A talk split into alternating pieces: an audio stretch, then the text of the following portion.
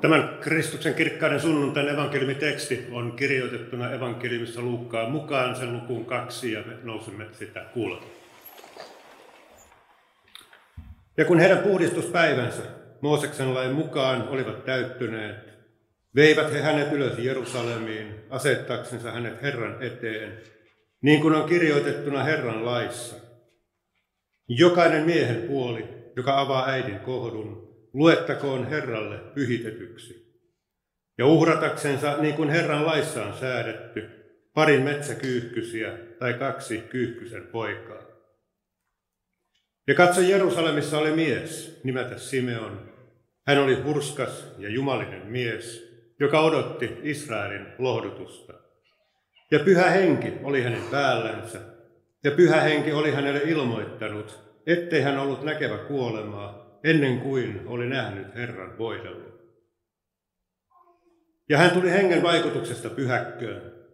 Ja kun vanhemmat toivat Jeesuslasta sisälle, tehdäkseen hänelle niin kuin tapa oli lain mukaan, otti hänkin hänet syliinsä ja kiitti Jumalaa ja sanoi, Herra, nyt sinä lasket palvelijasi rauhaan menemään, sanasi mukaan, sillä minun silmäni ovat nähneet sinun autuutesi, jonka sinä olet valmistanut kaikkien kansojen nähdä. Valkeudeksi, joka on ilmestyvä pakanoille, ja kirkkaudeksi kansallesi Israelille. Ja hänen isänsä ja äitinsä ihmettelivät sitä, mitä hänestä sanottiin. Armo teille ja rauha Jumalalta meidän isältämme ja Herralta Jeesukselta Kristukselta. Olen erittäin tykästynyt tähän apostoli Paavalin tervehdykseen, millä Paavali kirjeensä aloittaa. Ja mä toivoisin sitä, että tätä tervehdystä käytettäisiin tänä päivänä useammin kuin mitä sitä tänä päivänä käytetään. Sillä tässä yhdessä lauseessa on loistavasti kiteytettynä kaikki se, mitä kristillisen julistuksen tulee pitää sisällä. Tämän tervehdyksen ydinsanoma on armon ja rauhan tuominen. Ei kuitenkaan minkään tahansa armon ja rauhan, vaan sen, minkä perustus on Jumalassa. Sen perustus on Jumalan sanassa, Jumalan ikuisissa lupauksissa. Ja jo tämän pelkän tervehdyksen tarkoitus on johdattaa kuulija sellaiselle paikalle, jossa Jumala kohtaa hänet, ja hän voi kohdata Jumalan lähes samalla tavalla kuin kohtasi vanha Simeon. Tämä päivän evankeliumitekstimme vie meidät Jerusalemiin. Se vie meidät Jerusalemin temppeliin, jonne Maria ja Joosef saapuvat täyttääkseen sen, mitä Herran laissa oli säädetty. Nyt jokainen miehen puoli, joka avaa äidin kohdun, luettakoon Herralle pyhitetyksi ja uhrataksensa niin kuin Herran laissa on säädetty, parin metsäkyyhkysiä tai kaksi kyyhkysen poikaa, mitkä olivat köyhän ihmisen uhrit. No Maria oli joutunut odottamaan tätä temppelin pääsyä 40 päivän ajan. Eli sen ajan, mikä naisen puhdistautuminen poikalapsen syntymän jälkeen lain mukaan kesti. Mutta nyt hän Joosefin kanssa astuu sinne temppeliin. Ja tänne temppeliin on saapunut paikalle myös vanha Simeon-niminen mies. Ei suinkaan sattumalta, vaan saamansa ilmoituksen mukaan. Kun me luemme päivän tekstiä, niin Raamattu ei kerro meille tarkemmin, kuka tämä Simeon oli. Hänen iästään ei mainita yhtään mitään, ei sitä mihin sukuun tai mihin heimoon hän kuuluu. Ainoa, mitä Simeonista mainitaan erikseen, on se, että hän oli hurskas ja jumalinen mies.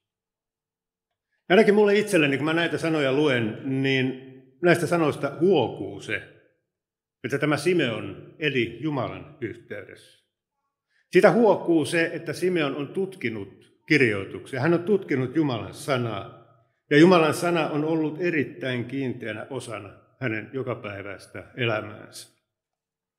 Ja varmasti hän oli tutkinut näitä kirjoituksia myös rukoille, koska hän oli saanut Jumalalta aivan erityisen ilmoituksen. Ja sen ilmoituksen mukaan hän ei olisi näkevä kuolemaa ennen kuin oli nähnyt Herran voidella. Eli Jumala oli kohdannut tämän ja puhutellut tätä vanhaa miestä aivan erityisellä tavalla. Jumala oli ilmaissut itsensä tälle miehelle aivan erityisellä tavalla. Simeon oli tutkinut kirjoituksia, mutta hän oli saanut Jumalan edessä armon tutkia näitä kirjoituksia Jumalan avaamin silmin, ja hän oli löytänyt niistä paitsi sen lain, niin myös hänet, johon kaikki kirjoitukset viittasivat ja jossa kaikki kirjoitukset lopulta täyttyisivät. Jumala oli avannut tälle Simeonille omaa sanansa niin, että hän oli löytänyt sieltä kirjoituksista Herran voidelun, Jumalan pojan, Jeesuksen Kristuksen. Ja nyt Simeon saapuu hengen vaikutuksesta pyhäkköön, jonne Maria ja Joosef olivat Jeesuslapsen kanssa myös saapuneet. Eli Simeon tulee siihen pyhäkköön itsensä Jumalan johdattaman. Ja hän saa viimein aivan omin silmin nähdä Jumalan sanan toteutuneena siinä silmiensä edessä. Hän saa tuossa hetkessä ottaa syliinsä kaikkien kirjoitusten täyttymyksen. Tämä Simeon vanha mies saa pienen hetken ajan pidellä sylissään itseään Jumalaa. Hän sai tuossa hetkessä kohdata kaiken sen, mitä tuo apostolinen tervehdyskin syvimmältä osaltaan pitää sisällään, eli armon ja rauhan Isältä Jumalalta ja Herralta Jeesukselta Kristukselta. Hän sai tuossa pienessä hetkessä kokea sen, miten Jumala oli pitänyt sen lupauksen, minkä hän oli Simeonille antanut. Ja tähän tuntemiseen perustuen hän saattoi nyt kaikesta sydämestään lausua, Herra, nyt sinä lasket palvelijasi rauhaan menemään sanasi mukaan, sillä minun silmäni ovat nähneet sinun autuutesi. Simeonin usko oli muuttunut näkemiseksi. Ja nyt Simeon oli tullut valmiiksi kohtaamaan sen viimeisen hetken, jolloin oli hänen vuoronsa astua sen iankaikkisuuden rajan tuolle puolelle sinne iankaikkisuuteen. No, Raamattu tuo meidän eteemme kristallin kirkkaana ilosanoman Jeesuksesta Kristuksesta. Se tuo meille kristallin kirkkaana meidän eteemme ilosanoman Jumalan rakkaudesta, Jumalan armosta, syntien anteeksi antamisesta mitkä hän on pojassaan Jeesuksessa, Kristuksessa valmistanut, että joka ikinen ihminen, joka kuulee tämän sanon ja ottaa sen vastaan, uskoo sen, olisi osalliset siitä pelastuksesta ja iankaikkisesta elämästä, johon jokainen ihminen täällä maailmassa on kutsuttu. Tuo sanoma alkaa jo raamatun ensimmäisistä sanoista. Alussa loi Jumala taivaan ja maan. Se saavuttaa huippunsa evankeliumissa – kun sana, eli Jeesus Kristus, tuli lihaksi, asui meidän keskellämme, ja se jatkuu toivoa antavana aina sinne raamattun loppuun saakka, Jeesuksen sanoihin toisesta tulemisestaan, totisesti minä tulen pian. Ja näihin sanoihin me saamme kaikista sydämestä tässäkin hetkessä lausua, aamen, tule Herra Jeesus. Mutta näiden raamatun kohtien väliin, niihin mahtuu erittäin paljon. Raamattu on Jumalan puhetta meille ihmisille. Se on kirja, missä itse kaikkivaltias Pyhä Jumala ilmoittaa meille itsensä juuri sillä tavalla, kun hän on itse itsensä ilmoitettavaksi tarkoittanut. Raamatussa Jumala kertoo meille luomistyöstään. Hän kertoo, miten hän on kaiken tehnyt. Hän kertoo meille syntiin lankeemuksesta, jolloin ihminen kallisti korvansa paholaisen houkutukselle – toimi vastoin Jumalan käskyä, rikkoen Jumalan tahtoa vastaan, joutuen näin täydellisesti eroon Jumalasta. Mutta Jumala kertoo myös siitä, miten hän on itse valmistanut ihmiselle tien takaisin yhteyteensä. Sen tien, jota ilman meillä ei olisi mitään toivoa. Jeesuksen syntymän aikoihin israelilaiset odottivat erittäin voimakkaasti kirjoitusten lupaamaa Messiasta tulevaksi. Mutta se Messias, joka maailmaan tuli, osoittautui aivan toisenlaiseksi kuin he olivat itse hänet mielessään muokanneet. Heidän Messias-odotuksensa kohdistui sellaiseen Messiaaseen, joka olisi vapauttanut heidät Rooman ikeen alta, antanut heille heidän isänsä Daavidin valtakunnan, jota he yhdessä sitten tämän luvatun Messiaan kanssa olisivat hallinneet. Mutta Jeesus ilmoitti jo syntymässään, hän osoitti jo syntymässään, minkä tähden hän tähän maailmaan tuli. Hän osoitti, keitä varten hän on tähän maailmaan tullut. Jeesus syntyi rutiköyhiin oloihin. Hänen ensimmäisenä vuoteenaan oli eläinten ruokkimiseen käytettävä seimi, sellainen paikka, johon yksikään hurskas juutalainen ei voinut kuvitellakaan Messiaan synty. Mutta Jeesuspa syntyi. Hän syntyi tehdäkseen saastaisen puhtaaksi, tuodakseen köyhyyden keskelle toivon, pimeyden keskelle kirkkaan valo. Ja tämä näkyy myös siinä, miten ensimmäiset ihmiset, joille Messiaan syntymä ilmoitettiin, eivät he olleet kuninkaita, eivät lakihurskaita pappeja, eivät fariseuksia, vaan he ovat paimenia, joita ei heidän työnsä vuoksi arvostettu juurikaan minään, koska he eivät juuri sen työnsä vuoksi pystyneet pitämään edes sapattimääräyksistä kiinni, minkä vuoksi heidät luokiteltiin syntisiksi ihmisiksi. Mutta juuri nämä ihmiset Jumala katsoi niin arvokkaiksi, että ilmoitti heille ensimmäisenä rakkaan poikansa syntymisestä ihmiseksi. Nämä paimenet kohtasivat taivaallisen kirkkauden, kun Jumalan kirkkaus ympäröi heidät, ja enkeli ilmoitti heille, että heille on syntynyt vapahtaja, joka on Kristus, Herra, ja jonka he löytäisivät seimestä makaamasta. Nämä paimenet uskoivat sen ilmoituksen, jonka enkeli heille toi. He uskovat Jumalan ilmoituksen. Ja siihen luottaen he lähtivät matkaan ja löysivät Herran Jeesuksen Kristuksen juuri sillä tavoin, kun heille oli Jumalan taholta ilmoitettu. Toinen ryhmä, jolle Jumala sanansa kirkasti, oli joukko Itämaan tietäjiä olivat pakanakansan edustajia ja epäjumalan palvojia, jotka olivat tutustuneet juutalaisiin kirjoituksiin, ja he yhdistivät nämä kirjoitukset taivaalle ilmestyneeseen valoon, jota siellä koskaan aikaisemmin ei ollut ollut.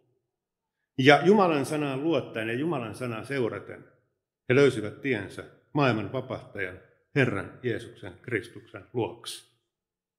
Jo näissä kahdessa toteutuu se, mitä Simeon lausuu kun hän pitää Jeesusta sylissään. Minun silmäni ovat nähneet sinun autuutesi, jonka sinä olet valmistanut kaikkien kansojen nähdä, valkeudeksi, joka on ilmestyvä pakanoille, ja kirkkaudeksi kansallesi Israelille. Tämän sunnuntain otsikko on Kristus, Jumalan kirkkauden säteen. Ja jos me mietitään tätä valkeutta ja kirkkautta, ja näitä Simeonin sanoja, mitkä Simeon tässä lausuu, ja mietitään sitä, mikä sanoma niillä on tuotavana meille ja meidän elämäämme, niin me voisimme luoda hetkeksi silmämme kohtaamiseen, jossa Mooses, Jumalan mies, pyytää kerran saada nähdä Jumalan kirkkauden. Se on toisen Mooseksen kirjaluussa 33. No Jumala vastaa Moosekselle sanoen, minä annan kaiken ihanuuteni käydä sinun ohitsesi ja huudan nimen Herra sinun edessäsi. Ja minä olen armollinen, kenelle olen armollinen. Armahdan, ketä armahdan. Ja hän sanoi vielä, sinä et voi nähdä minun kasvojani, sillä ei kukaan, joka näkee minut, jää eloon. Ja sitten Herra sanoi, katso, tässä on paikka minun läheisyydessäni, astu tuohon kalliolle, ja kun minun kirkkauteni kulkee ohitse, asetan minä sinut kallion rotkoon ja peitän sinut kädelläni, kunnes olen kulkenut ohi. Kun minä sitten siirrän pois käteni, näet sinä minun selkäpuoleni, mutta minun kasvojani ei voi kenkään katsoa. Tämä raamatun kohta on paitsi vaikuttava, niin se on myös erittäin merkittävä. Se on erittäin merkittävä sen tähden, koska se kertoo meille erittäin paljon siitä, millainen Jumala on. Se kertoo meille, että Jumala on pyhä ja että Jumalan pyhyys on jotain niin pyhää ja Jumalan puhtaus jotain niin puhdasta, hänen kirkkautensa jotain niin kirkasta, että se polttaa kaiken edessään olemattomiin. Ja sen tähden edes Mooses, joka oli Jumalan valitsema, saatikka sitten me, niin me emme voi katsella pyhää Jumalaa kasvoista kasvoihin. Koska syntisinä me palaisimme olemattomiin Jumalan pyhyyden, puhtauden ja kirkkauden edessä. Me tarvitsemme jonkun, joka välittää meille Jumalan pyhyyden, puhtauden ja kirkkauden. Jonkun, jonka edessä me voimme tällaisina kohdata pyhän Jumalan ja Jumalan pyhyyden. No Mooses sai lopulta kohdata Jumalan kirkkauden. Hän sai kohdata sen kirkkauden sille kirkastusvuorella, jossa hän sai kohdata Herran Jeesuksen Kristuksen siinä kirkkauden olomuodossa, joka Jeesuksella Jumalan pojalla on. Ja myös me saamme tänä päivänä kohdata tämän saman Jumalan kirkkauden, ja me kohtaamme sen nimenomaan hänen pojassaan Jeesuksessa. Ja tänäänkin raamattu Jumalan pyhä sana välittää meille juuri tämän kirkkauden. Johanneksen evankeliumin 12. luvussa Jeesus lausui, että Isä kirkasta nimesi. Ja taivaasta tuli ääni. Minä olen sen kirkastanut ja olen sen vielä kirkastava. Tänä päivänä me löydämme Jumalan kirkkauden Golgatalta. Jumalan kirkkaus ei loista missään sellaisessa, mistä me luonnollisesti tahtoisimme sitä hakea. Se ei loista kullassa, eikä se loista hopeassa. Se kirkkaus ei löydy ylhäisten linnoista, ei puettuna rikkauteen ja yltäkylläisyyteen, vaan Jumalan kirkkaus loistaa keskellä häpeää ja tuskaa, kärsimystä ja kyyneleitä. Se loistaa niistä haavoista, joita roomalaisen sotilaan ruoska on Jeesuksen selkään tehnyt. Se loistaa orjan tappura kruunun rikkerepineestä otsasta vuotaneessa veressä. Se loistaa naulojen jäljissä, jotka ristiin naulitseminen Herramme käsiin ja jalkoihin teki, ja se loistaa roomalaisen keihään puhkoman kyljen jäljissä. Mutta Jumalan kirkkaus, se leimahtaa täydelliseen kirkkauteensa. Se leimahtaa siihen täydelliseen kirkkautensa pääsiäisaamun ilosanoman loisteessa, jonka kohtaavat Jeesuksen haudalle tulleet naiset, jotka Jeesuksen sijasta kohtaavat enkelin, joka ilmoittaa heille, miksi etsitte elävää kuolleiden joukosta. Ei hän ole täällä, hän on noussut ylös. Haudalle saapuneet kohtasivat Jumalan sanan. Sen Jumalan sanan, joka julistaa, että synnin, kuoleman ja paholaisen valtaan kukistettu ja tie kotiin Jumalan luokse on avattu. Sanoma, joka on tänäkin päivänä tarkoitettu kerrottavaksi ihan jokaiselle ihmiselle tässä maailmassa. Ja tätä varten me teemme lähetystyötä tänäkin päivänä. Me teemme sitä sen tähden, että me viemme tätä kirkkauden evankeliumin ilosanomaa eteenpäin niille ihmisille, jotka eivät Jumalaa vielä tunne, jotta myös he voisivat päästä osallisiksi Herran Jeesuksen Kristuksen ristinsovitustyöstä ja voisivat myös kerran astua sisälle siihen taivaalliseen kotiin, jonka Jumala itse on meille valmistanut. Jeesus on ylös noussut, hän on taivaaseen astunut, ja me emme häntä omilla silmillämme pysty näkemään, mutta me kohtaamme hänen kirkkautensa, hänen sanansa kautta, me kohtaamme sen raamatussa. Jeesuksen ääni kuuluu tänäkin päivänä jokaisen raamatussa olevan sanan kautta. Se kaikui jokaisessa Jumalan palveluksessa, jokaisessa kirkonkellon kumahduksessa, joka kutsuu kansaa Jumalan sanan ääreen kohtaamaan kaikkivaltiaan Jumalan hänen pyhässä sanassa. Jeesuksen ääni kuuluu myös tässä Jumalan palveluksessa, missä me juuri nyt täällä Ryttylässä olemme koolla. Sillä Jeesus on itse luvannut, että missä kaksi tai useampi on koolla minun nimessäni, siellä minä olen heidän keskellään. Ja se tarkoittaa sitä, että itse Jeesus Kristus on täällä tänä päivänä tässä hetkessä meidän keskellämme. Hän on täällä juuri nyt, välittäen meille sen Jumalan kirkkauden, johon me emme nyt suoraan voi katsoa, mutta jota kohti me olemme matkalla. Tänä päivänä meidän Herramme Jeesus Kristus ohjaa meitä sanallaan ja sanansa kautta kohti sitä kirkkautta, mikä hohtaa hänen ristinsä takaa kohti sitä päämäärää, jonne meidät on asetettu vaeltamaan, eli kotiin Jumalan luoksi. Sinne, minne eivät maalliset kivut, eivät murheet, eivätkä kyyneleet ulotu, vaan missä on rauha, siellä on ilo ja siellä on iankaikkinen elämä. Ja siellä me viimein saamme nähdä Jumalan kirkkauden. Me saamme siellä nähdä sen kirkkauden kaikessa loistossaan sellaisena kuin se on. Se on paikka, missä meidänkin uskomme viimein muuttuu näkemiseksi ja saamme kohdata Herramme Jeesuksen Kristuksen lopulta kasvoista kasvoihin. Ja tälle matkalle meille on annettu oppaaksi ja evääksi raamattu, Jumalan pyhä sana, Kaikki ne lupaukset, jotka meidän Herramme Jeesus Kristus meille sanansa kautta välittää. Meillä jokaisella on oppaanamme ja paimenen, paimenenamme itse Jeesus Kristus, joka kulkee meidän vierellämme. Hän kulkee keskellä myrskyisimpienkin elämän vaiheidemme. Ja hän vakuuttaa meille uhkaavimpienkin hetkien keskellä viiden, viidennen Mooseksen kirjan sanoin, sinun turvasi on ikiaikojen Jumala, sinua kannattavat iankaikkiset käsivarret. Me saamme aivan kohta polvistua tuohon ehtoollispöytään, missä meidän Herramme Jeesus Kristus kohtaa meidät, ja me saamme siinä kohdata hänet. Saamme kohdata Herran Jeesuksen, joka on omalla ristin uhrillaan, ylösnousemuksellaan, lunastanut meidät omakseen. Me saamme siinä hetkessä katsoa Herraan Jeesukseen Kristukseen, lausua hänen edessään yksinkertaisesti. Herra, anna sinun ristin uhrisi olla myös minun syntieni sovitukseksi.